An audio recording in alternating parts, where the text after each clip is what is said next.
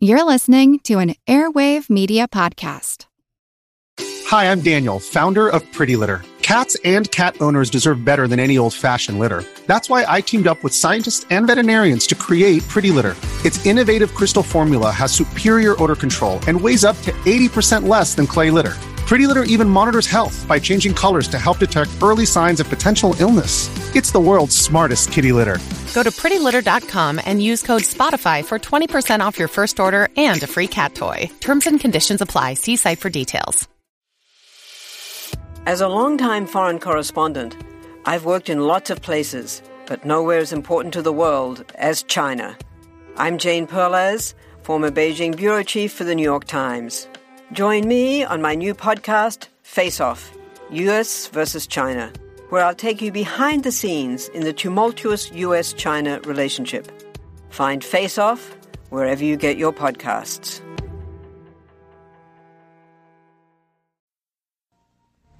One type of evidence in abundance is footprints. Casts of alleged Sasquatch footprints have been made from impressions all over the world. These prints provide experts with a well-known clue, dermal ridges, better known as fingerprints. One of the best fingerprint experts in America is crime scene investigator Jimmy Chilcutt. He will examine casts of footprints for dermal ridge evidence to determine whether they were faked or whether they were caused by a known or unknown species. Our fingerprint expert, police officer Jimmy Chilcutt, examined many footprint casts in an effort to find dermal ridge patterns that point to other known primates, a hoax or a new species. I've come to the following solid conclusion. Number one, that there is a great ape living in North America.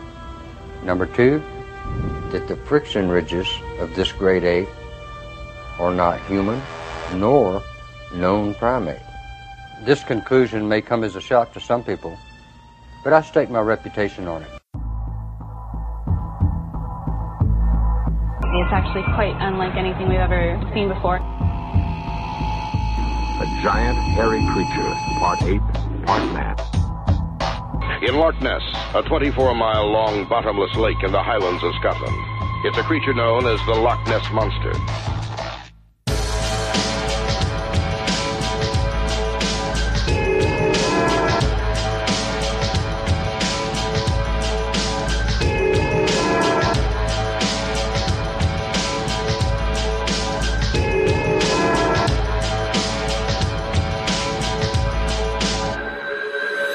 Monster Talk. Hello and welcome to Monster Talk, where skeptics discuss monsters.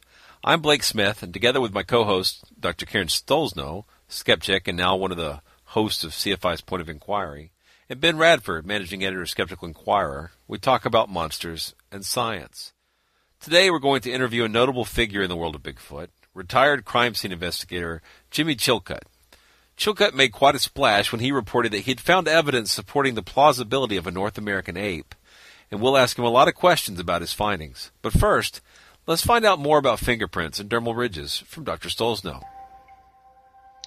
We tend to think of fingerprints as the unique patterns on our fingertips, but more specifically, these are friction ridges, the patterned raised portion of the skin, while a fingerprint itself is an impression of that friction ridge. In humans, friction ridge is a general term for the patterns found on the fingertips and palms of the hands, known as palmar prints, and those found on the toes and soles of the feet, known as plantar prints. These friction ridges are also known as epidermal or dermal ridges, or dermatoglyphs, and the scientific study of these is called dermatoglyphics. In a figurative sense, fingerprint is a metaphor used to refer to any distinguishing characteristic that is a unique marker of individual personal identity. In a literal sense, a fingerprint is indeed unique. It is a unique marker of individual physical identity. No two individuals have the exact same friction ridge arrangement, and a fingerprint pattern is never repeated. Interestingly, identical twins have the same DNA configuration, but they do not have identical friction ridge configuration, although their fingerprints are about 95% alike. But there is an inheritable quality to fingerprints. The pattern types, such as whorls, loops, and arches, are often genetically inherited. but the individual patterns themselves are not. The exact details and arrangements of the friction ridges are random and not genetically linked. Our fingerprints are formed in utero, and this process begins in the 10th week of gestation. The patterns are preserved during the growth of the fetus, and by the 17th week of pregnancy, the fingerprints of a fetus are already established as permanent and definitive. Our fingerprints are persistent throughout our entire lives. The prints are coded underneath the skin surface and can't be destroyed by superficial skin injuries. However, rare cases of chemotherapy induced hand foot syndrome can cause peeling on the palms and soles, and even the loss of fingerprints. Other diseases and rashes can cause this loss too, as can labour that wears down the ridges. But this damage usually isn't permanent and the skin will regenerate, although age can decrease the prominence of our fingerprints. There have been documented cases of people intentionally trying to alter their fingerprints to conceal their identity, but mutilating of fingerprints like this, or accidentally burning or cutting them, leaves scars that still present unique aspects and identifying features. And unique identifiable features mean that our fingerprints are a useful form of identification. In fact, they're perceived as an infallible way to verify identity. Friction ridge patterns vary within limits which allows for classification, while the unique structures allow for conclusive identification. Of course, fingerprint recognition is far from palm reading. Methods of fingerprint identification have been used by police agencies since the late 19th century, and now fingerprint analysis is commonly used in forensic research and for biometrics. Fingerprints are unique to individual humans, but not unique to humans. Other primates also have fingerprints, as do a few non-primates such as koalas and fishers. They're a member of the weasel family. However, fisher prints differ in that they're made up of patterns of dots instead of ridges. Some primates even have fingerprints on their prehensile tails. Fingerprints evolved in animals that required a great deal of manual dexterity for climbing and for grasping objects. Friction ridges have become gripping surfaces like tread for fingers. Other species may also have unique patterns in their tracks, and this information might assist in their conservation, such as for counting numbers of animals in the wild. Since gorillas, chimpanzees, and other primates have friction ridges on their hands and feet, if Bigfoot exists, we should be able to find friction ridges on those infamous footprints. Have the dermal ridges of a Bigfoot already been discovered?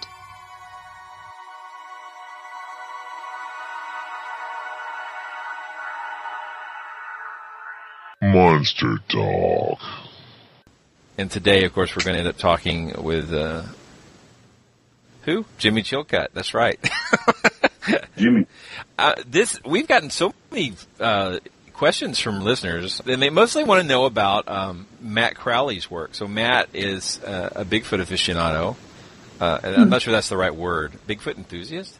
I don't know. He was he was someone who was interested in the question of, of whether Bigfoot was real, and um, he got very interested in this uh, the dermatoglyphics and came to the conclusion that it's possible that some of the uh, what what Chilcutt sees as uh, dermal ridges are actually uh, what Chilcutt calls uh, casting artifacts, and um, what uh, Crowley calls let's see desiccation ridges. So Mhm. there, there's several different terms. We'll have to get all that straightened out. Um, did either of you get to watch the National Geographic uh, Bigfoot documentary last night? No. I have. Then it would know. Oh wow! I have to say, uh, I was really disappointed. Um, uh, usually, National Geographic does a really good job of, uh, of giving, I guess, a balanced view between the skeptics and believers on, on topics. This particular one was about Bigfoot, and it's the first new documentary besides Monster Quest, if you can count Monster Quest as a documentary. Um, Documentary scare quotes. yeah, that's, that's, that would be scare quotes exactly. And the the the delivery uh, of the material uh, seemed to be funneled through uh, Jeff Meldrum and a guy named Bill Munns. And Munns is the guy who's done a lot. He's done a lot of special effects work, and he's studied the Bigfoot question for for quite a long time. And he's also the person who's who's made a uh, Gigantopithecus that you see a lot of times. I think uh, it's an upright uh, presentation of the creature. Now, in the multiple experts we've talked to on our show have indicated that they believe that uh, since we don't really have full skeletal remains for Gigantopithecus, that it's likely that the creature didn't stand upright, that he used his uh, moved like an orangutan.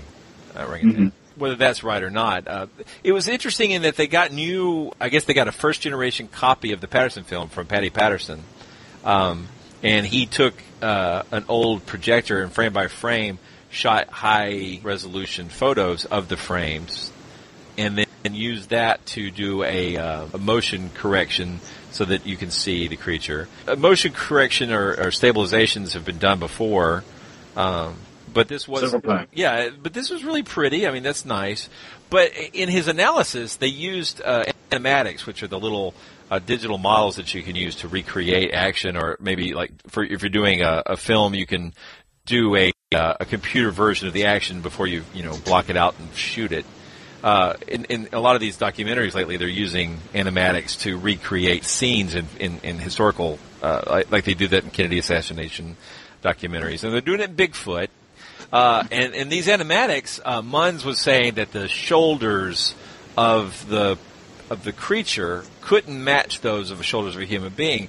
But the whole time, they're completely disregarding the fact that all the stories of, of the person in the suit involve heavy padding uh, and makeup and uh, helmet type equipment, which would mean that the person in the suit wouldn't match up to the actual shoulders of the human being inside. That the shoulders of the creature would not match up. So I, I found it um, I, I found disingenuous, disingenuous, disappointing.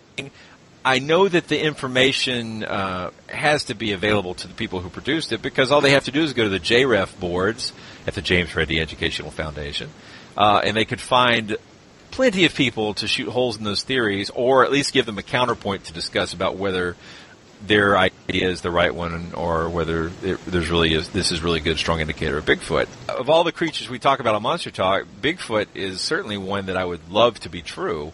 I think it has the most impact for humans if it were true, because having mm-hmm. another close relative would give us all kinds of information. You know that I don't think that's fair to make documentaries where you don't give the obvious counterpoints. You know, they're obvious to me. I assume they're obvious to lots of other Bigfooters. I don't know if they're obvious to people who watch the show and are not informed. But that's what that's part of what our show's about is giving the other side.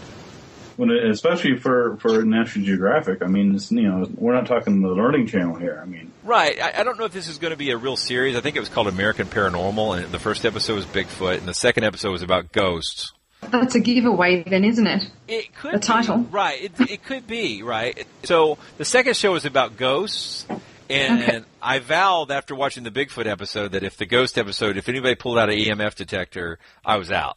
So about I don't know, it was five or six minutes into the show, the EMFs came out. I was out. So I don't know how that turned out, but I, I really I couldn't watch it last night. It was I just couldn't take it. We're going to have two Bigfoot episodes back to back. So we've got Jimmy Chilcutt this week and then we've got Greg Long. So we'll be talking about Bigfoot. You know, our episodes come out every other week, but we'll be uh, talking about Bigfoot two episodes back to back. And it should be some interesting point and counterpoint going on here. Oh, Bigfoot all the time. Bigfoot talk. One thing we may have, uh, one thing that as we go along, it might be helpful. I don't know whether he will do it or one of us can do it as we go along, or we can put we can slug it in afterwards. Um, but for example, references to the Skookum cast, um, you know, he's going to know what that is, and all of us will, but but the listeners won't necessarily. And so, um, well, let, us talk about that. You, you want to give a brief overview of the Skookum cast because you, have had some or you've had some attempted interaction with the cast. right. Well, yeah. I mean, the the, the Skookum cast was uh, was supposedly a full body cast that was found um, during an expedition by the BFRO, the Bigfoot Researchers Organization. Uh, I think Matt Moneymaker was there, Rick Noll, a couple other people. It's found in Skookum Meadows, and basically they they uh, had set out uh, all sorts of gear uh, and cameras and whatnot, trying to uh, trying to you know track a Bigfoot. And one of the things they did was set out some bait, and so they put out some apples and, and other other fruits near a, a little muddy wallow, and um, uh, they came back, um, I think overnight, and they came back the next day, and and one one uh, one of the team members uh, said that he thought he saw the impression of a Bigfoot body uh, in the uh, in the mud. Unfortunately, they didn't have the presence of mind to actually have a camera there. or anything that might have photographed this this alleged creature. But um, and there's all sorts of holes in the story, and I, I discussed that somewhat in my article, Bigfoot at 50. Uh, but um, basically, it was this big amorphous blob. Uh, uh, links to which will be in the show notes. Links to which will be in the show. And it was this basically this large amorphous blob that they were claiming, uh, you know, could be interpreted as a Bigfoot. And um, there were lots of problems, including why the big. Basically, they were claiming that the Bigfoot uh, was trying to avoid leaving tracks uh, and, and, any any sign of its presence. So instead, it it made a, a huge, I think, 15 square foot uh, imprint in the mud uh, while reaching for some apples, uh, which doesn't really make sense to me. But at any rate, this was touted at the time as being basically the best evidence for Bigfoot since the '67 Patterson Gimlin film.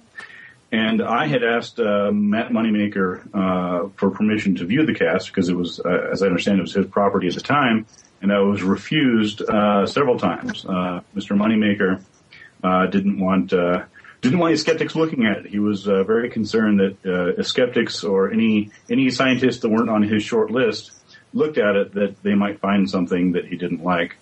Um, I, I, finally did get a chance to to see the Skookum cast at a Bigfoot convention in Idaho. That was actually when when I first met Matt Crowley.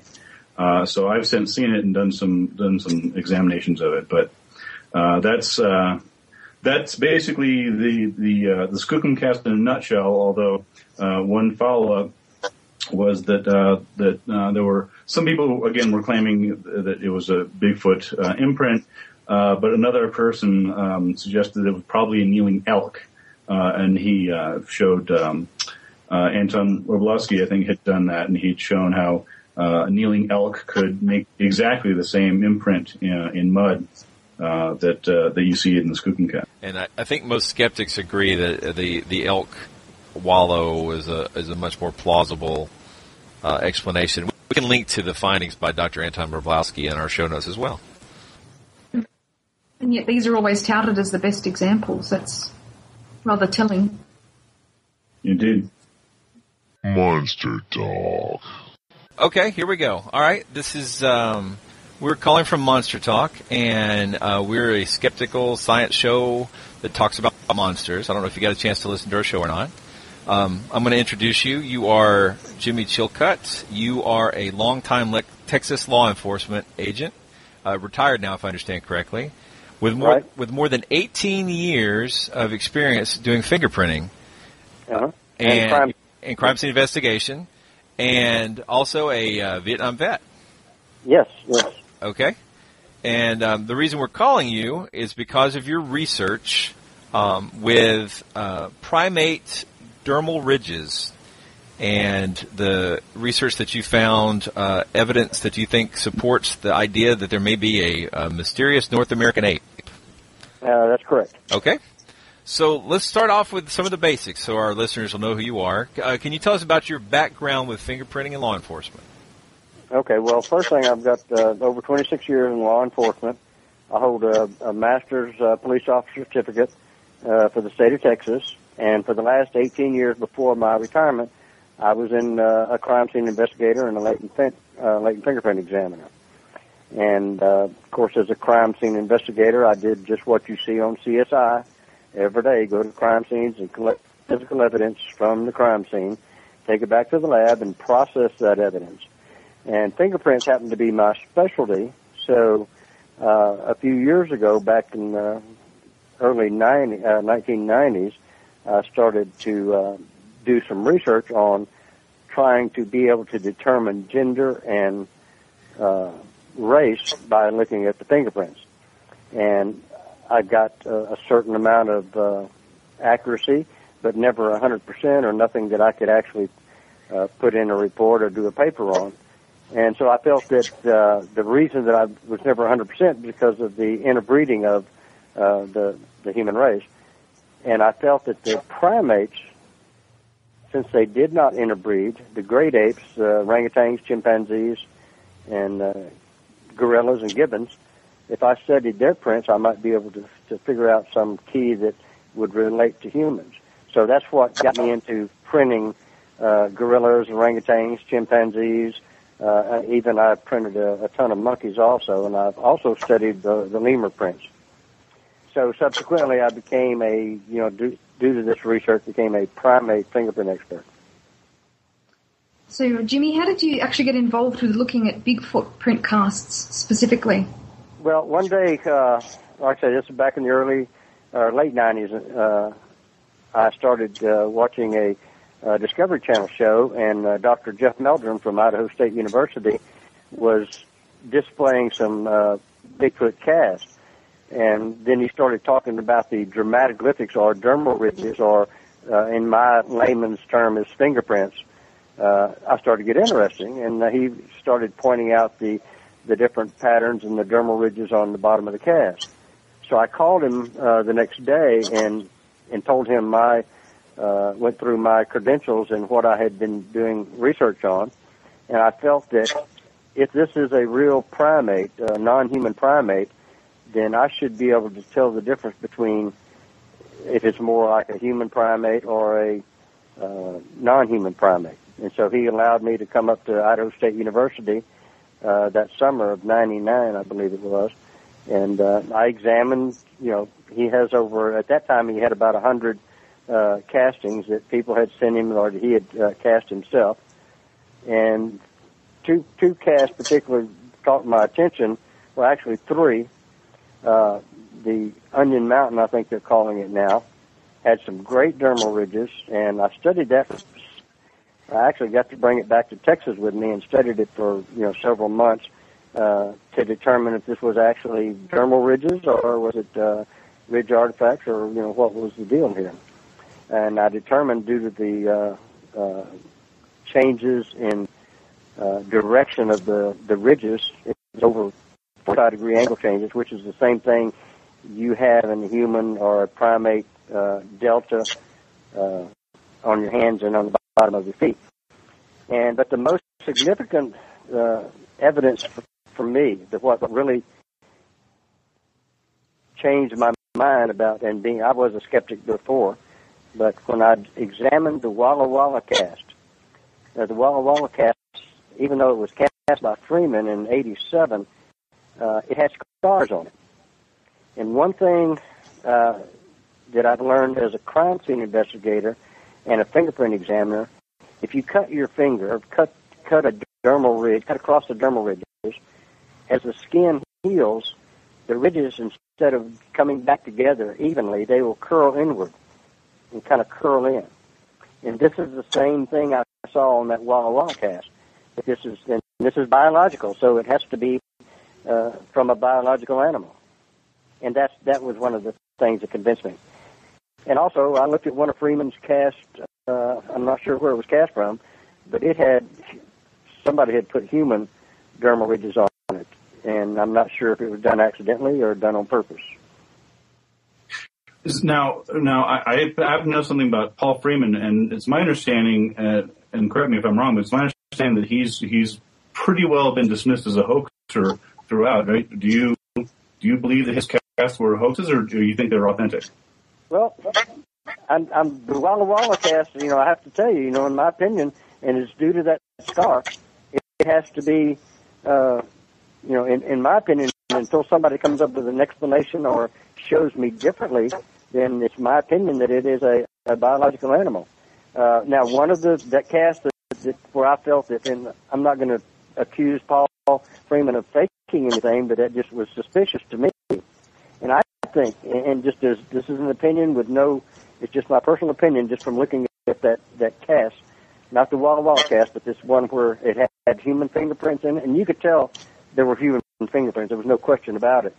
But uh, I think that may have been a real Bigfoot cast, a footprint, and he may have tried to embellish, and that, that may be what got him in trouble when people label him as a fake because uh, you know he was just over enthusiastic, maybe. Mm-hmm. Well, and so you said so you said that uh, Meldrum had about a hundred casts there, and and how many of those did you look at, and how many did you did you determine any of them were hoaxes? Did you find any hoaxes at all? Oh, oh, yes, yes. There were there were several that were obvious. Like I think he had one that, that Wallace had made, and, and you could that wooden that wooden uh, footprint. Mm-hmm. uh, that, that was so obvious. I mean, you don't even have to be a an expert to look at that and tell the difference that that, that wasn't a, a, a real cast or a real uh, biological footprint. Uh, did Meldrum think it was a real cast at the time? Uh, did who? Did Meldrum think that oh, it was no, a? Definitely not. And uh, when when we and he didn't try to uh, uh, bias my opinion. He uh, he put me loose or let me loose in his lab in in these trays and trays and trays of uh, footprint uh, casts, and he he left me alone. And I just went took my own pace. I was there three days, and at my own pace, I looked at all these prints with no uh, interruption from him. He, if I had a question, he would answer my question, but he did not try to influence my opinion at all. He just wanted me to look at it and tell me what I thought. And the two casts that that uh, that I pulled out, I, actually, when you asked me how many I looked at, I looked at all of them. And the two casts, the Onion Mountain and the Walla Walla cast, uh, are the ones that, that I felt were authentic. And, you know, to this day, I say, unless somebody can show me where it's not what I think it is, then I'm going to have to stick with that opinion. Did, did all of the casts that you found dermal ridges on, did they um, did they also have the mid tarsal break that Jeff likes to use for authentication? Uh, yes. Okay. As far as far as I know. Oh, okay. To the best of your memory.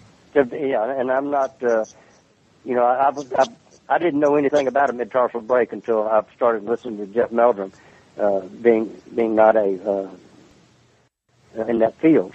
Gotcha. So so if I remember correctly, both of those did have that or uh, an allusion to that. And a lot of a lot of the, the casts that I look at that I felt were dermal ridges, but I just not I, I couldn't make a uh, conclusion. They were just inconclusive. It looked like dermal ridges, but it could have been something else. The the Onion Mountain and the Walla Walla cast, I can't I can't think of anything else that it could have been other than dermal ridges. I'll bring this up. The I think you called them casting artifacts, uh, and the guy who who do, did that work, he's worked with you, Matt Crowley. Um, uh, I've met uh, Mr. Crowley, and, and actually uh, we've had a, a, a roundtable conference with uh, with him and Dr. Meldrum and uh, Rick Noll uh, in uh, Jefferson, uh, Texas, uh, at one of the conferences. We actually sit down and we talked about uh, the the ridge artifacts. And this is something that you know once he he he started sending me the, the his research work, and this is you have to remember this was done in uh, you know at his house or a laboratory you know controlled environment, controlled situation. And uh, we had, and he he even agreed that the Walla Walla cast, uh, there's no way it could have been a, a ridge artifact. Is there any chance that that particular print was one of these double strike bear paw prints? Um, is, is it, could it have been a, any other animal making the print? Well, not and well, I would hate to say it, it you know can't be or it's impossible because there's always you know the, the possibility, the probability were would I would say no because you know there were more ridges on that. Uh, well, you were talking about the Walla Walla cast with the scar, right? With the scar, right? Okay. Now, not only the scar is what uh, what uh, made up my mind, but it also had the same. The ridges had the same uh, texture, which was the thickness of the ridge. It had the same ridge flow pattern, uh, even though in the middle of the foot it it it, it does like a uh, a regular non-human primate, and along the side of the foot with the ridges running alongside. That's another telltale sign that it's a non-human primate uh, print. Also, uh, another thing, and one of the, the difference between the Wallace cast and the, the actual cast that I feel they're authentic is that these ridges are on the side uh, of the foot. You know, it's coming up from the uh, from the bottom, and then coming the, the the ridges going up and down are on the actual uh, a little bit up on the side of the foot. Well, and, and this the reason that we're getting uh, those ridges on the side of the foot is because when you when a, a, a large animal presses down, or even human, when you press down uh, into the soil, your the flab part of your skin is going to push out, and that's where if you if you're in some kind of uh, good sandy soil or clay, then you're going to make an impression on the side of your foot because that that skin pushes out. and when you release the pressure, when you step off, the skin sucks back in, you know, to its normal position. That's why you don't have any distortion there. And whereas those wooden casts of Wallace's, once you press down, it just presses down. It leaves a straight up and down mark. And could we have a bit of an explanation of the term dermal ridge as well, as opposed to fingerprints? Der- dermal ridges are, uh, they have several names. They're fingerprints. They're also called friction ridges. Uh, and all non, all primates, either non-human or human primates, have these friction ridges. None of the other animals, like the bears, they don't have friction ridges. They have little pads. I've even when I was doing the uh, printing the uh, the primates in Atlanta, Georgia, I was at Zoo Atlanta, and they they gave me the opportunity to print a big tiger, and I printed a tiger just to show them the difference. Uh, and you know, all the the felines and and the, the bears and the canines have a have pads instead of uh, friction ridges. I've heard that the that the friction ridges are developed in order to grip. It's also for your, your feeling, uh, for your they, they're real sensitive to touch and to feel. Let me, um, if I can, just sort of put this in context. So, uh, out of the tracks, there's a grand total of about three tracks. Is that right? That you've that you've you believe you found uh, dermal ridges on? Right. That's the Onion Mountain, the Walla Walla, and the Elkins Creek out of Elkins Creek, Georgia. Are the ridge patterns on those identical? Well, no ridge pattern is going to be identical from one animal to the to the next. They're the same texture, and they have the same ridge flow pattern. In other words, the texture. When I was talking about texture, I talk about say the thickness of the ridges, and they're about twice the thickness of the human uh, and non-human primates like the gorillas. The thickness of the, of the ridges. Okay. So you uh, just so I understand. So you've got so you've got uh, so these would these, these would presumably be three individual, three separate individuals. Most definitely, most definitely. Yeah, there's no question about that. Yes. And and yet there's only one track for each one. Yes, that's all that I've examined. I don't know if there's any more. Well, no, I'm just trying to I'm just trying to do the math here because you know obviously a Bigfoot would have two feet, and if it goes any distance, you would expect that a given Bigfoot might leave thousands of tracks, uh, tens of thousands of tracks in its lifetime. It's just very odd to me that, that we would only have three tracks and they would all be different. Well, three th- three tracks with dermal ridges. Now, if you and I'm I'm not sure because I wasn't there when these uh, tracks were were cast, but I think the Onion Mountain. I think there were several casts uh, that uh, John Green cast that were in a that were going down the road. The only one I've only seen one. There were several uh, footprints, but the only one that Jeff Meldrum had that I saw was the, that uh, that one. On the cast, there were two. There were two actually two uh, casts. I think a left foot and a right foot. So, so if John Green has uh, some more from the same series, then that would be really important if you could find the same ridge marks within the same series, right? Well, if it's the same foot and the same animal, they should, you know, you should should be able to match make up, right? a make a positive identification. Yes. Okay. I, I wonder if he's well, maybe you know, maybe he's got those and would share them if at some point. That'd be nice. You know, I'm not sure. I'm not sure. Well, I mean, just my, my assumption is that given how much attention has been paid to dermal ridges in, in the Bigfoot community, that, uh, that I would assume that there would be far more uh, research and far more casts that are that would have been shown to you and others uh, about this. But Yeah. Well, see, Jeff, this I think this Onion Mountain cast was sent to Jeff, so or Dr. Meldrum. So I'm not, you know, I'm not sure. I'm, I can't say that there's not others. I'm just saying I haven't examined any others. Now, I was in Willow Creek at the uh, the International Bigfoot uh, Symposium, I did see at the Bigfoot Museum. I did look at uh, several other casts who had that had indications of dermal ridges. But those are the only three casts that I would say, yes, in my opinion, these are dermal ridges. So, in your opinion, what makes these um, these particular examples? What makes these the dermal ridges of a Bigfoot rather than any other animal or Oh, I'm, primate? I'm not. I'm not saying that it's, it's a. Uh, I'm just saying it's a primate. Okay. I don't remember ever, and I may have, I, I don't remember ever saying uh, that this is a Bigfoot because I, I just say this is a uh, a non-human primate. Gotcha. And the reason that I'm, and this is what I, I will tell you this, the reason I distinguish it from a human primate and non-human primate is because of those ridges running along the side of the foot. Humans, do, the ridges do not do that. If you'll take off your shoes and socks and look at the bottom, have somebody look at the bottom of your feet, you'll see that the ridges run uh, across the width of the, the foot and then just uh, uh, start dying out and, and fade out. On the ones, the the uh, that I've examined, the ridges will run right along the side of the some of the ridges. That's the difference, and that's how I tell the difference between a uh, a primate, a human primate, and a non-human primate. If you look at a gorilla uh, footprint, if you look up on the, the side of the foot, just a little bit up off the bottom, you'll see that the ridges are running up and down the length of the foot. Humans do not do that. What kind of primates do you think left these these casts, or sorry, these prints? Oh, I don't know, because I'm not a, a primate expert. I'm just telling you that the finger, that the that the, the dermal ridges are non-human primates.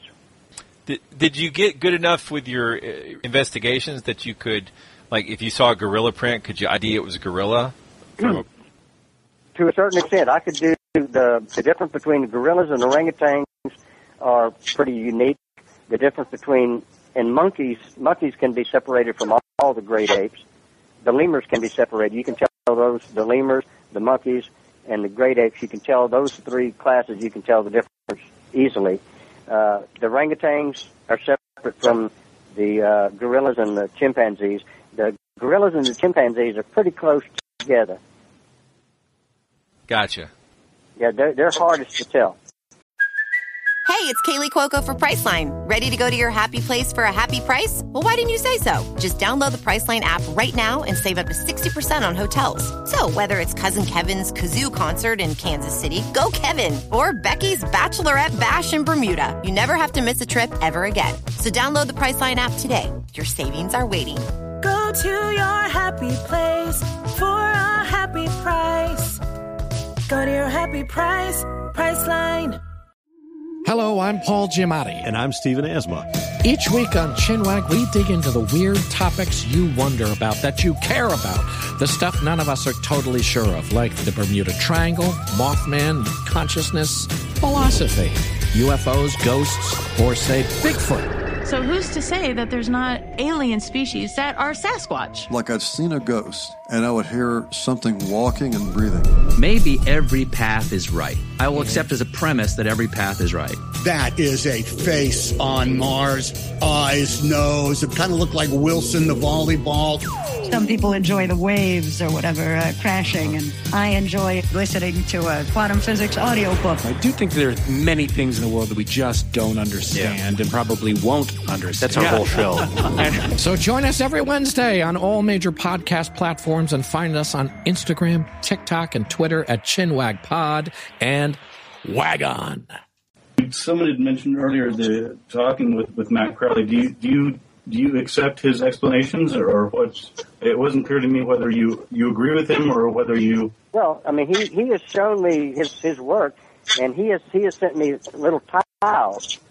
Now, and I'm saying that since I've seen Matt's work, that I have to be more careful uh, to to make sure that what I'm looking at is not ridge artifacts.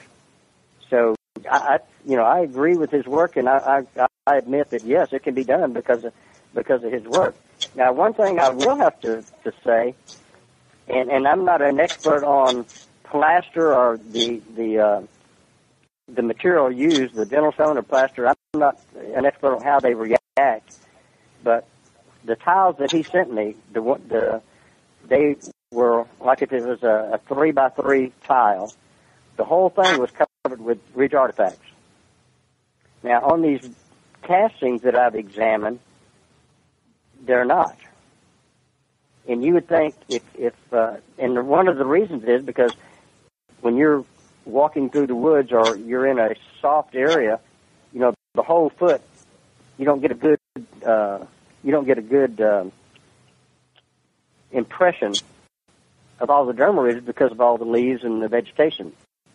But if you hit a, a, a muddy, a muddy uh, riverbank, and it's got good clay that it'll take, it's still going to have stuff in there that's going to just, just not going to, uh, going to cover up the uh, the dermal ridges.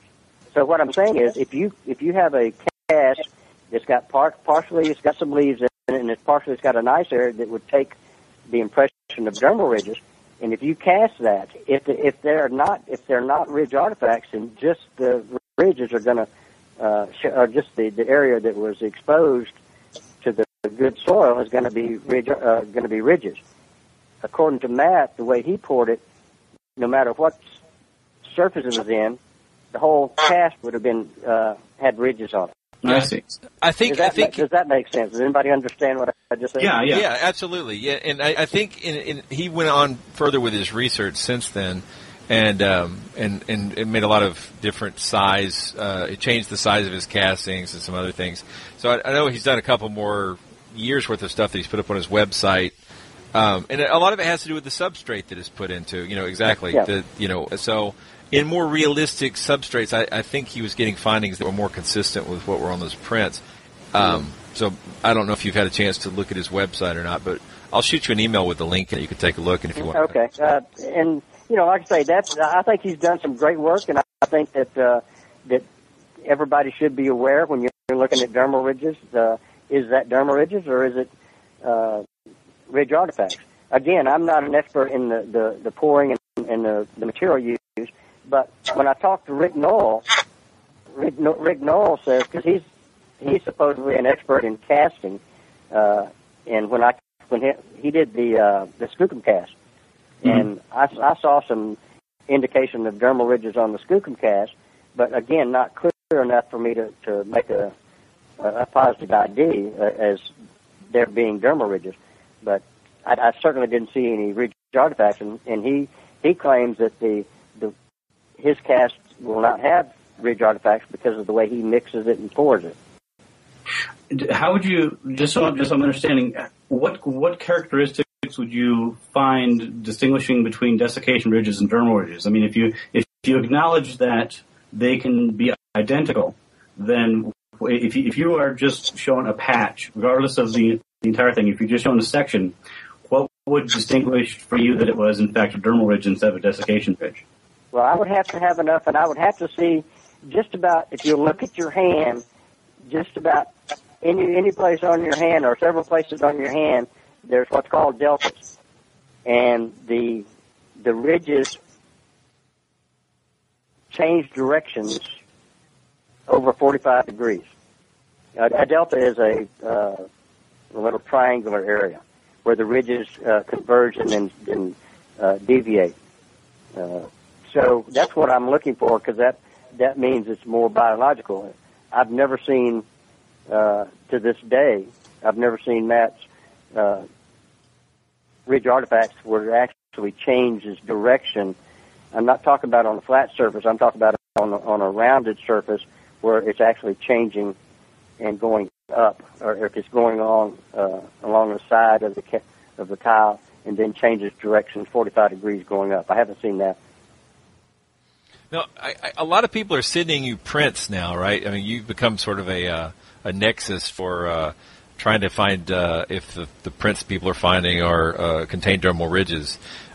When Jeff Meldrum did the investigation, there was a, a, a Canadian cabin that was supposedly attacked by a Sasquatch, and it had all kinds of hard, you know, smooth surfaces.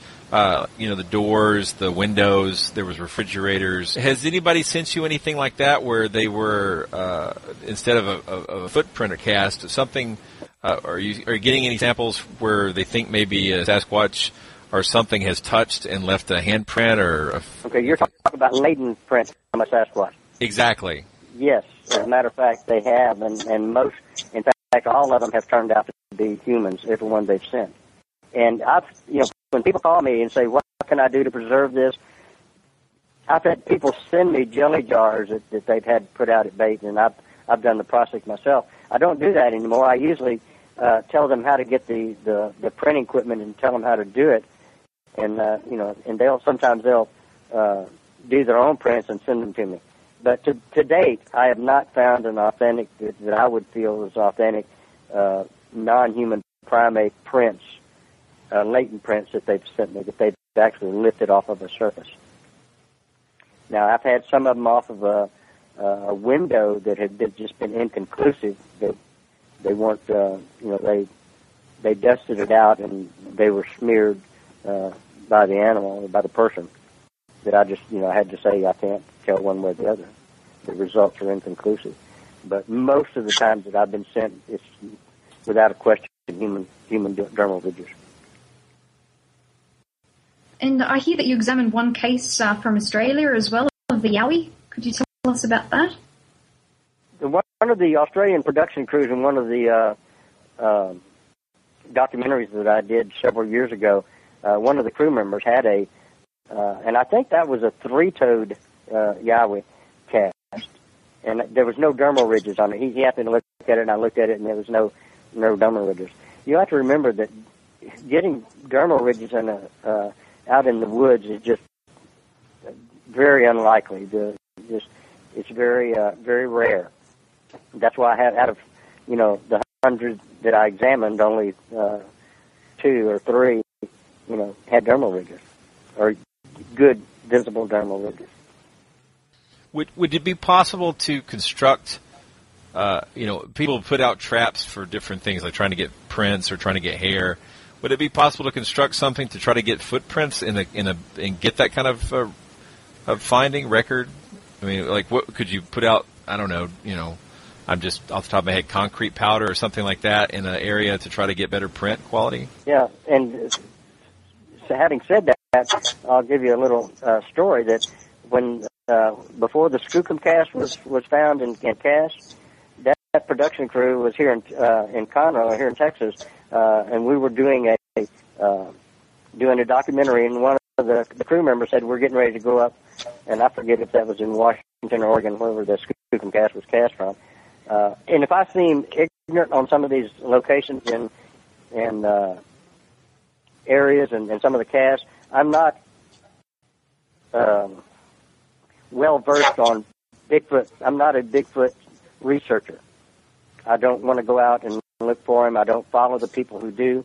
I do examine their evidence and I do, you know, give them some advice. So, uh, forgive me if I sound ignorant on, on some of the locations.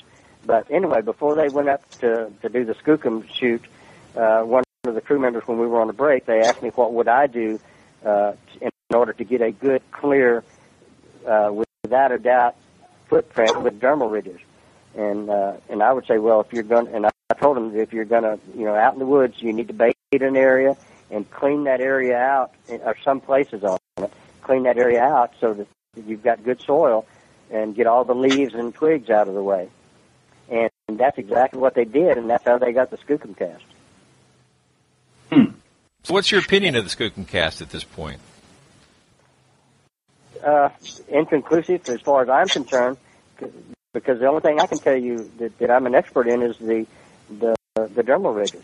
And even though I saw dermal ridges that had the same texture, I, I saw ridges on there that had the same texture. It had the same pattern flow, getting ready to go up uh, the side of the foot, but it was it was the heel. So you know there really wasn't enough, and they didn't change direction. So you know there was nothing. It did, did have uh, the characteristics of a of footprints like the the bifurcations, the ending ridges. Uh, and I'm sure you, if, if you've watched CSI enough, you understand that the way we make positive identifications and, and put bad guys in jail is through characteristics. Because everybody has one of three patterns on their fingerprints, and that's arches, loops, and whorls. It's the individual characteristics inside those pattern area that enabled us to make a positive identification. So even though I did see the characteristics, there just wasn't enough uh, for me to say, yes, this is a, a dermal ridge. So, uh, Skookum cast is, you know, since I'm not uh, an anthropologist or a biologist, I, I can't tell you the anatomy uh, that they found, whether it be animal or, you know, I just don't know. I think that the the latest analysis of that was probably that it was a kneeling elk. Um, I've seen some pretty convincing evidence for that. If that's true, then what would that say about your conclusion that there may be uh, dermal ridges on it? Then what what is that? Uh, what they're saying is an Achilles uh, tendon in the heel. What are they saying that is? Well, I, I think uh, depending on which which part you're looking, at, I think he's I think he's assuming that that's uh, one of the ankles of the elk, uh, which would presumably be covered with with fur. I would, I would guess. Now, now see that the the the part that they actually sent me the the uh, uh, two sections of that uh, small sections of that skookum cast, and I saw the hair uh, ab- above the uh, Achilles uh, the Achilles uh, tendon, and then the heel. To me, it looked like a heel and an Achilles tendon, and uh, there was hair above that. So I, I'm not I'm not familiar with any uh, conclusive evidence that it is actually an elk. I, I just don't know. But that's interesting. They they sent you a, a subsection of the whole casting to to look at. Yes. So have you ever examined the rest of it? I've looked at it, but I haven't sat down and examined it because that was the only part that had of the foot. Okay. The rest of it was supposed to be hips and you know buttocks and uh, you know Nice. elbow. But but it would have mattered if you if you had found similar patterns elsewhere in the in you know uh, in your examinations. So okay. But let me qu- quickly go, go back to some of the tracks. Now, one of the tracks, um, um, Crowley, uh, he refers to as the CA19 cast. CA19, do you know if that's the Onion Mountain cast? I've You never heard of that uh, terminology. T- TA nineteen. CA. I think Oh, it stands CA for 19? Yeah, California 19 is what I think it stands for. It's, it's Meldrum's designation.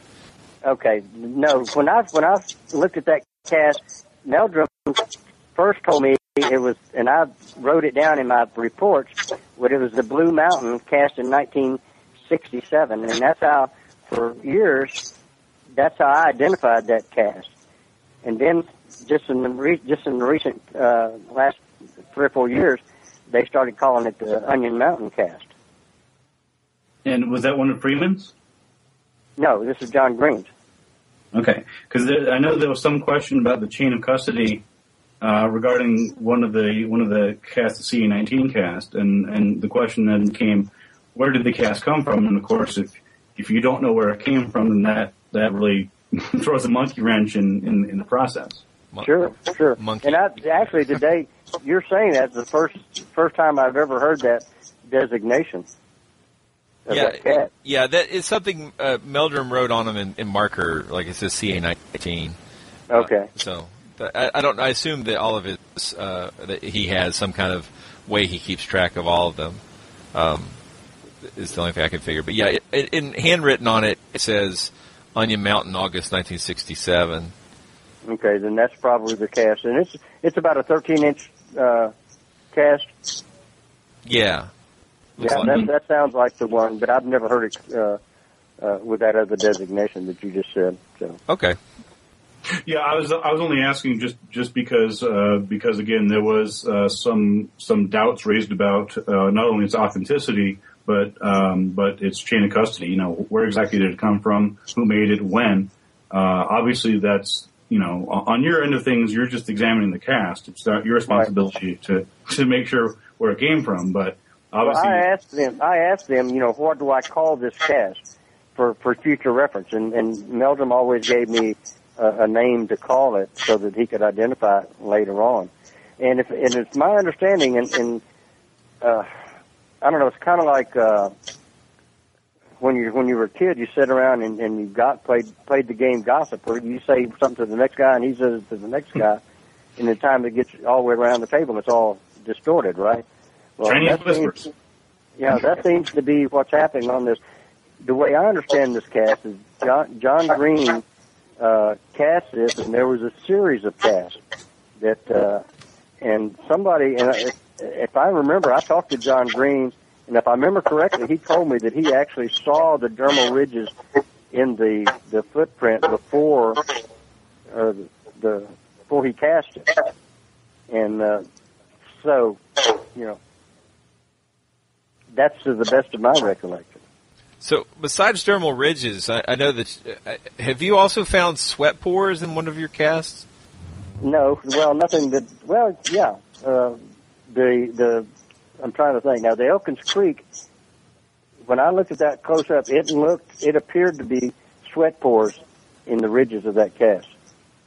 And as a crime scene investigator, when I would go out and lift prints, often I would, when I would lift latent prints, I would they would be sweat pores in the in the latent prints. But, eh, and I think when I made that statement, I said appeared to be. Yeah, and, and I think coming from law enforcement, you have to couch this. I mean, that you're trained to be careful about what you say. I hope. Right. yes, and, and and sometimes you know I'm just a human being too, and sometimes I'll uh, get my tongue behind my eye teeth and not be a you know I'll missay something. There's no you know no question about it. I can make a mistake, a verbal mistake. So I try to be very, very careful and, and and not make a positive statement unless I'm positive. And uh, are there any other fingerprint experts who've examined these casts and come to the same conclusion? So has there been any peer review of your work?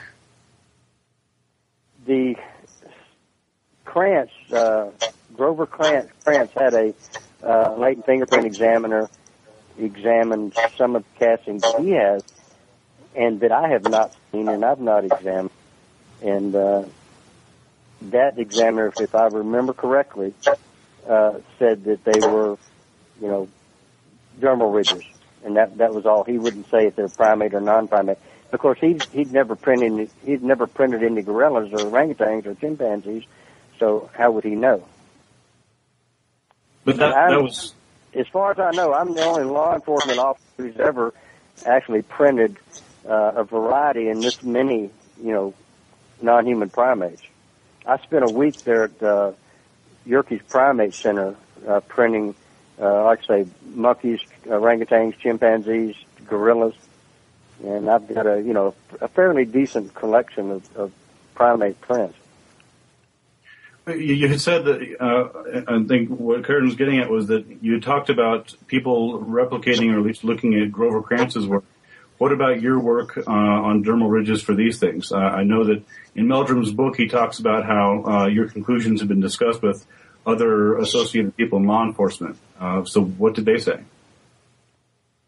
Uh, they the the people that I've actually the latent fingerprint examiners that I've shown them to said yes, that looks like dermal ridges, and they said it doesn't look human because it you know the texture. And have they just uh, have they has anyone written anything up on this, or they just sort of told you privately? No, this is just something that you know that you talk to your. Uh, when I would go to back then, when I would go to a a school or go to some kind of uh, law enforcement convention, I'd always bring those casts uh, and show my you know my peers and my contemporaries uh, to to get their opinion. And Mhm. uh, you know everybody says, "Wow, it looks you know it looks like dermal ridges to me," you know. But Have you have to remember that that that uh, most of the, uh, in fact, all of the the latent fingerprint examiners that I've shown this to has have nothing to re- compare it with other than human fingerprints. And so they're saying, yeah, that looks that looks like dermal ridges, but it doesn't look human. And have you thought about writing any of this up for any any publication or peer reviewed journal so that other people can learn from it? Well, I'm not sure what they, you know, Meldrum, Meldrum's written up uh, just about all my work that I've done, and I'm certainly not uh, uh, not an author, and I think that would be out of my realm. I would have to have help if I was to do a, you know, a book or something like that. But no, I haven't.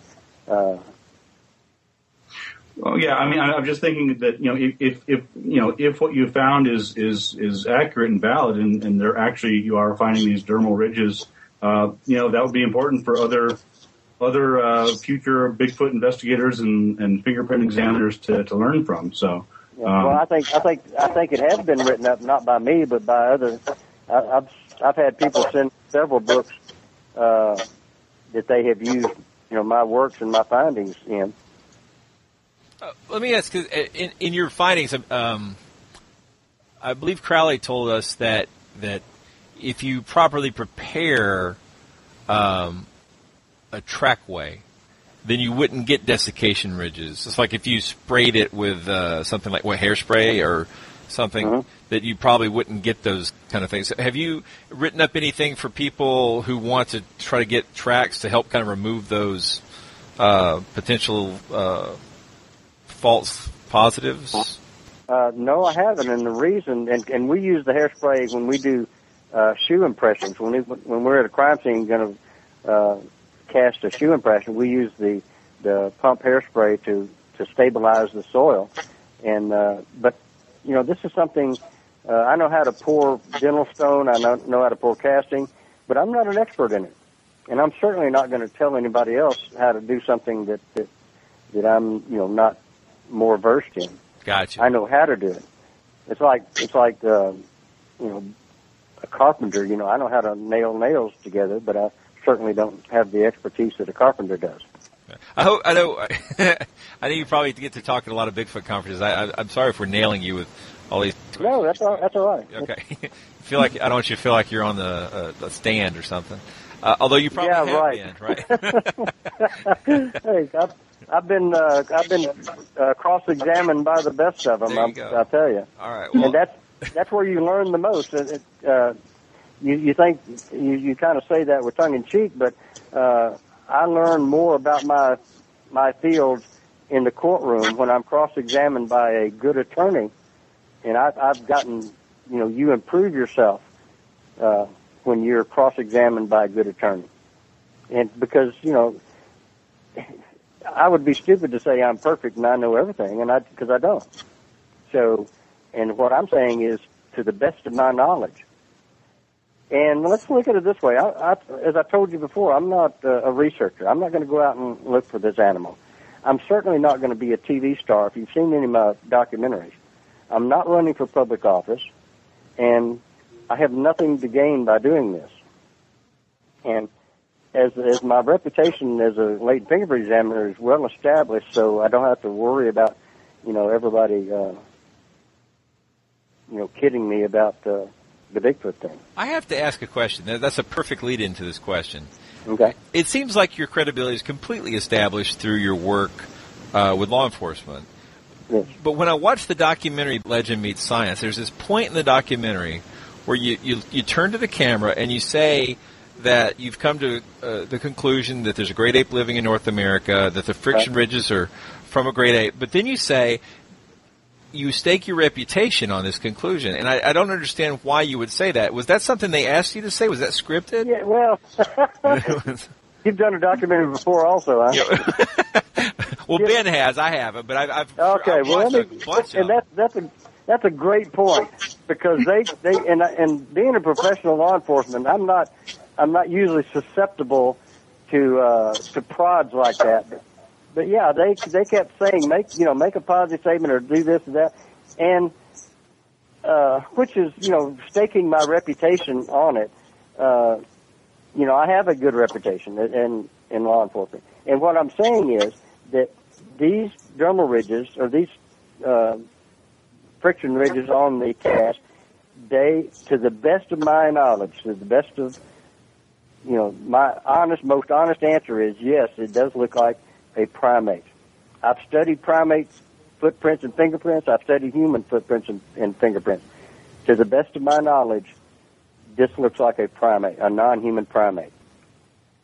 Gotcha. So, so that's and you know I get I get in court. I still I'm still doing consulting work, and uh, if you've got time for an antidote, I've, I've got a nice story that I'd like to tell you. Sure, go ahead.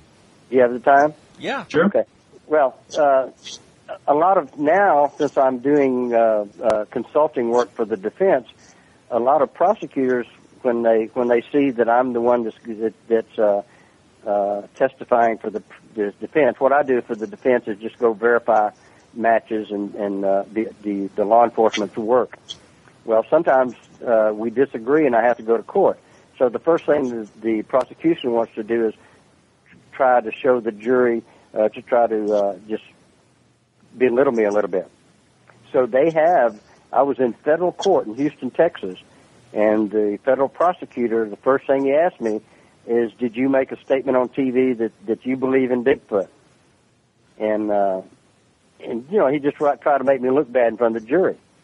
And so I, I turned to the judge and I said, Judge, I said, this is not a yes or no answer, and it's kind of yes and kind of no, and I, it needs an explanation. And the prosecutor said, well, no, we don't need no explanation, just answer the question yes or no.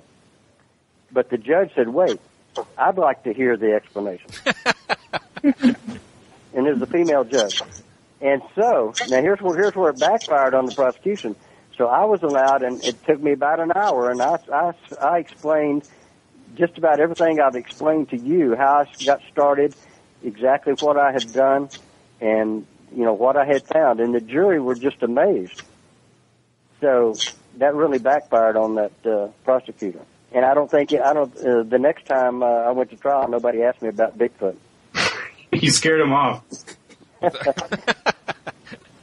Well, you know, it, it sounds like you're saying that on these uh, three casts, you see what look like friction ridges, and, Right. and you know that they you're the expert, and they look like friction ridges. You know, I think as a skeptic, you know, I can say that I'd like to see consistency somehow. I'd like to see two or three tracks from the same trackway presenting the same exact friction ridges, so that you could Well, compare. not.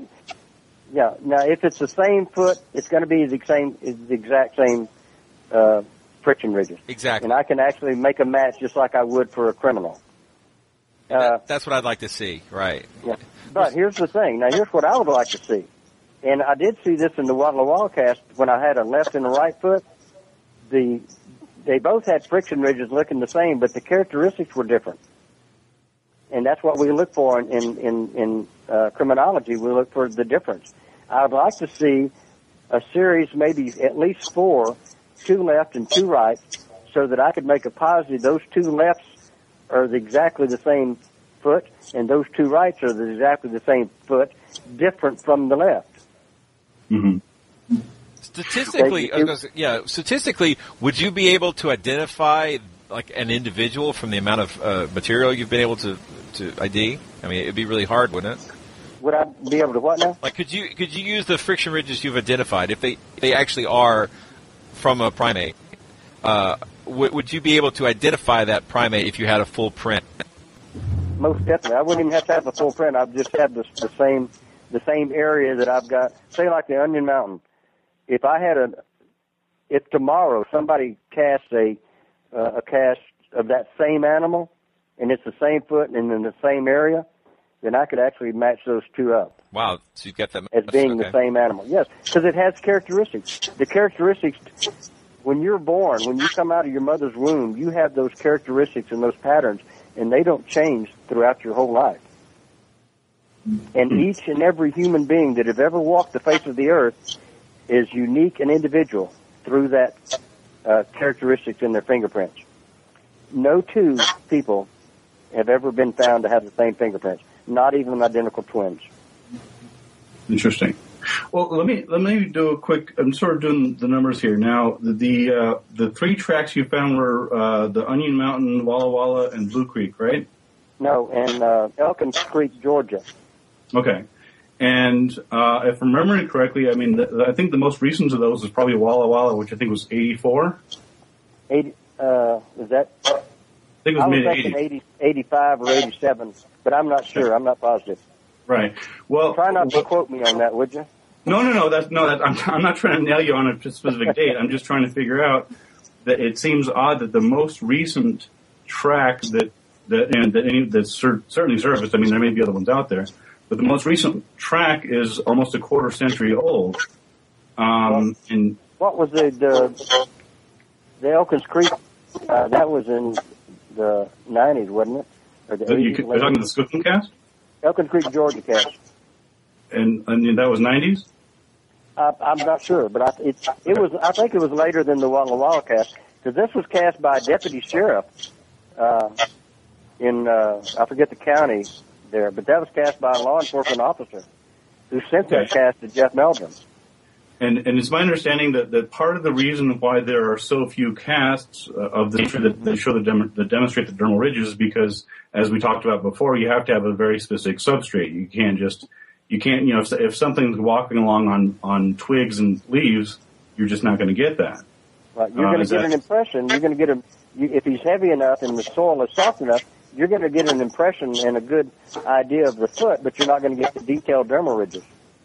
But but presumably the, there obviously there are places that have have you know if if they if these are in fact dermal ridges instead of uh, instead of artifacts from casting, then presumably you know then then there are definitely at least a handful of places that the soil type is just right. And so what I'm trying to figure out is, you know, there would, by, by some estimate, there would have to be tens of thousands of Bigfoot out there. Each of them presumably have two, two legs. And so you'd be talking about literally hundreds of thousands, if not millions, of potential footprints. And it's just odd to me that there only seems to be three that have been found with that. Well, no, that's that's not a good statement. It's three that I've examined. Okay, do you, do you know of a bunch of other I, ones? I, I that- doubt I doubt that I've examined all the castings that have ever been cast. do you know of other ones? Well, no, but I say I, I doubt. Oh, I know that, that Grover Krantz has a collection. Uh, John Green has a collection. Uh, John Bindernagel probably has a collection. The, the only collection I've seen is the Jeff collection and the the few that have been sent to me since I've been doing this. But so, do you know? I mean, have you asked to? I- I'm just, I'm just, I had, I had assumed that you had, you had sort of gone through some of the other collections and and looked for. Oh, no, no, no, not at all. Oh, okay. Not at all. Uh, I'm kind of surprised that no one's done that. No no one's, you know, no one has, uh, and I know that, uh, or I don't, I say I know, I've heard that John Green has, uh, the other ma- out in uh, Onion Mountain, uh, cast. So, uh, all right. Well, let me let me just do a quick follow up then. So, given that given that you've only seen a small subsection of the available footprint tracks, how many would you expect? Um, I mean, uh, how many more would you expect to to find? Gee, I don't know. And I mean, how, how, that's a, right, well, how could I, if- pos- if it- how could I possibly answer that question? If it was bare, if it was barefoot people instead of Bigfoot, I mean, if it was barefoot Yeah. people walking, would you expect to find more, uh, you know, than you find on these? You would you would think so, but uh, again, you know, I'm you're you're asking me questions that I'm not Yeah, right. It's hypothetical. an hypothetical. expert in, Right. and I, I really I really do try to stick with the things that I know about, Sure. and and I try not to to do any guessing or uh, assuming or you know, and that's just my nature. hmm No, I, I would have just thought that that Meldrum or you or someone else. Uh, my assumption was that if if uh, any of these other people that have these these stocks of uh, collections of, of Bigfoot tracks, if they had some reason to think that there may be dermal ridges, I'd, I'd be I'd be shocked if they hadn't already brought them to you years ago. But maybe I'm wrong. And I, I don't know if I'm shocked or not, but I can tell you they they haven't. And I'm sure Meldrum, uh, if you if you talk to Doctor Meldrum, he could probably tell you, you know, he's probably got more have have seen more of the collection than than I'll ever see. Well, I, I've got his book right here, and he only he only lists a few of them, and, and most of them are in reference to the work you've done. Okay. Right. Well, within the within the uh, as far as the the dermal ridge work, but right. But uh, yeah. So, has well, how passionate are you about this research? I mean, is this the kind of thing you seek out on your own, or do you only do it if uh, if if people come to you with material and ask you to take a look at it? I only do it. I only do it unless somebody comes to me. You know, I'm a I'm a in this in this field. I'm kind of the the the the, the cheerleader. I'm telling you, uh, they come to me and you know, is that really what you think? I said, yes, that's really what I think. Then then these field researchers, and I've met a lot of these field researchers, and they're very passionate about what they do. Uh, I've got a life that I'm, I'm retired. I've got grandchildren. I do. I play golf a lot. Uh, I make. Uh, I've got a woodworking shop that I make all my grandkids uh, Christmas presents and stuff, and make just make a lot of stuff. Uh, the Bigfoot portion of my life is not even a half of one percent of my life. Gotcha. Okay, because I'm, you know, I'm, and I, I'm, happy. I'm very happy to help these guys because I, in my heart, I believe, you know, from the evidence that I've examined, I believe there's an animal out there, and I'm hoping that somebody out there will find, do a live capture, or, you know, I hate to see the body. I, I, I I'm not uh, an advocate of uh, of killing one of these animals, but I'd like to see a live capture. Uh, the and I'd like to see the hoaxers, you know, quit it and let let the the serious researchers, you know, do their research. Amen. Well, you're from you're from Texas. I mean, I I thought that that the isn't there more of a shoot and kill one attitude down there about Bigfoot? Well, maybe, and I'm a fifth generation Texas, but also, you know, I'm an individual and I have my opinion. Right there you I go. Okay. you know, I don't. I'm not. I'm not a crowd follower. You know, I've, I've, I'm old enough to think for myself, and uh, I'm a Vietnam veteran. I've seen enough killing uh, as a crime scene investigator. I've seen more bodies than I'll ever want to see again. Uh, I'm a purple. I've got a Purple Heart. Uh, got wounded in Vietnam. Uh, when I when I retired, you know, I said to myself, I want to live a peaceful life, and I don't want to see any more dead bodies. I don't even. I don't even hunt animals. Wow.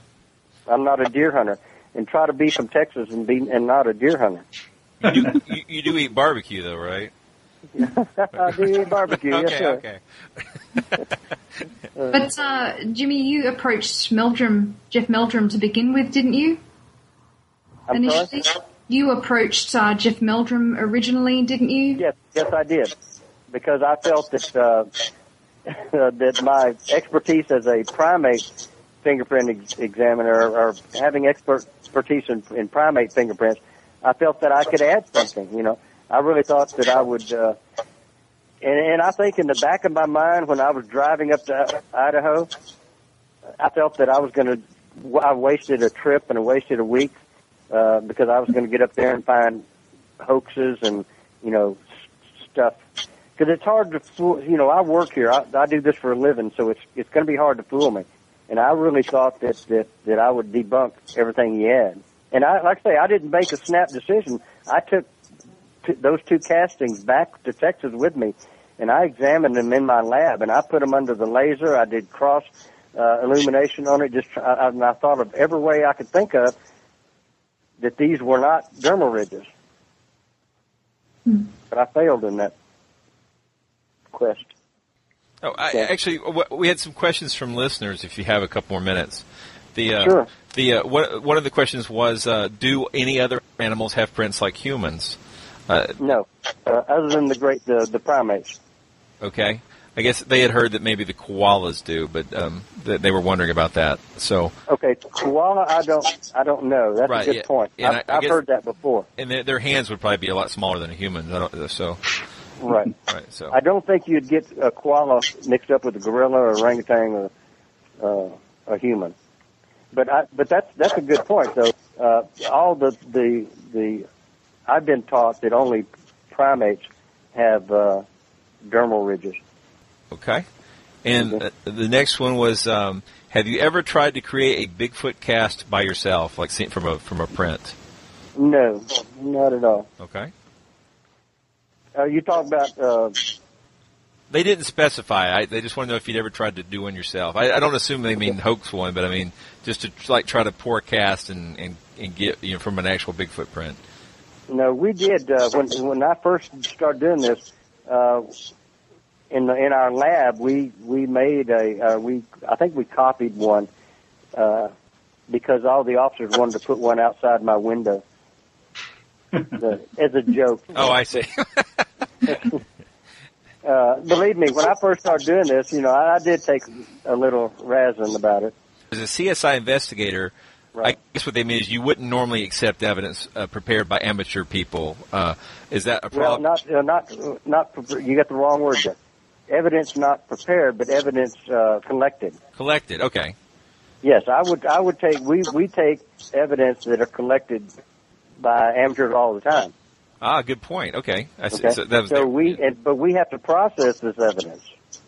In other words, somebody said, "Here's a coke can that uh, we think the bad guy touched." Sure, you know, and and we don't, you know, we don't determine. We we process it, lift the prints, and we match it. You know, if it's uh, and we don't, uh, like I say, if it's a suspect that we were looking at, and his prints are on the coke can, then he has to explain why his prints are on the coke can. But uh, you're talking about someone trying to to fake evidence and, and give it to us. yeah. Okay. Is, is that was that ever an issue in law enforcement? I mean, the, chain of custody is an issue, but not uh, actually the, the the evidence itself. We have to be careful where it came it come from, and it's not contaminated. And and an amateur can, uh, or a professional like a, like our officers, we have to worry about officers contaminating or messing up evidence as much as we do civilians. And uh, when we go into a house burglary, you know, it's all the evidence is, is contaminated in some way or another. we I want to say I thank you I thank you very much for all your time. You're you've been very gracious with your time, and we appreciate it. Thank you. Uh, thank you for having me. I'm- Monster Talk. Well, that was our interview with retired Texas lawman Jimmy Chilcutt. Links to several items related to this interview will be in the show notes. I'm Blake Smith, and on behalf of Dr. Karen Stollznow and Ben Radford, I want to thank you for listening. Monster Talk is made possible by our friends at Skeptic Magazine. We wouldn't have this platform for skepticism, and certainly not the audience size we have, if it weren't for the particular effort of Daniel Loxton. Daniel's first English language book has just been released, and if you like the kind of science and wonder we try to embrace here at Monster Talk, you'll love this book. It's called Evolution How We and All Living Things Came to Be. And Daniel didn't ask me to say anything about this, but I bought a copy and my kids love it. Got a little scientist in your life? They'll love it too. It's beautifully illustrated and written in a language that kids or even creationists can understand.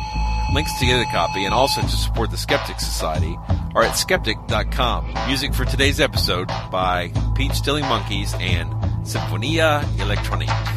Thanks for listening.